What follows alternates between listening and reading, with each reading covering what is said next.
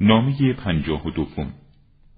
نامیست از آن حضرت سلام الله علیه به فرماندهان شهرها درباره اوقات نماز.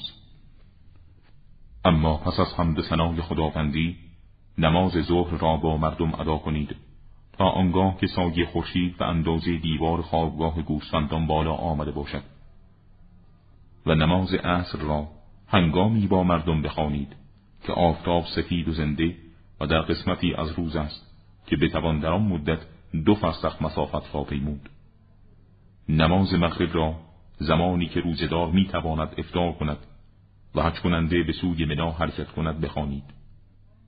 و نماز اشا را تا پنهان شدن شفق تا یک سوم شب با مردم به جای بیاورید و نماز صبح را هنگامی بخوانید که هر مردی صورت رفیقش را تشخیص بدهد و با مردم نماز ناتوانترین آنان را به جای بیاورید و با طول دادن افراطی نماز یا کوتاه کردن تفریطی آن دلهای نمازگزاران را مشوش ننمایید.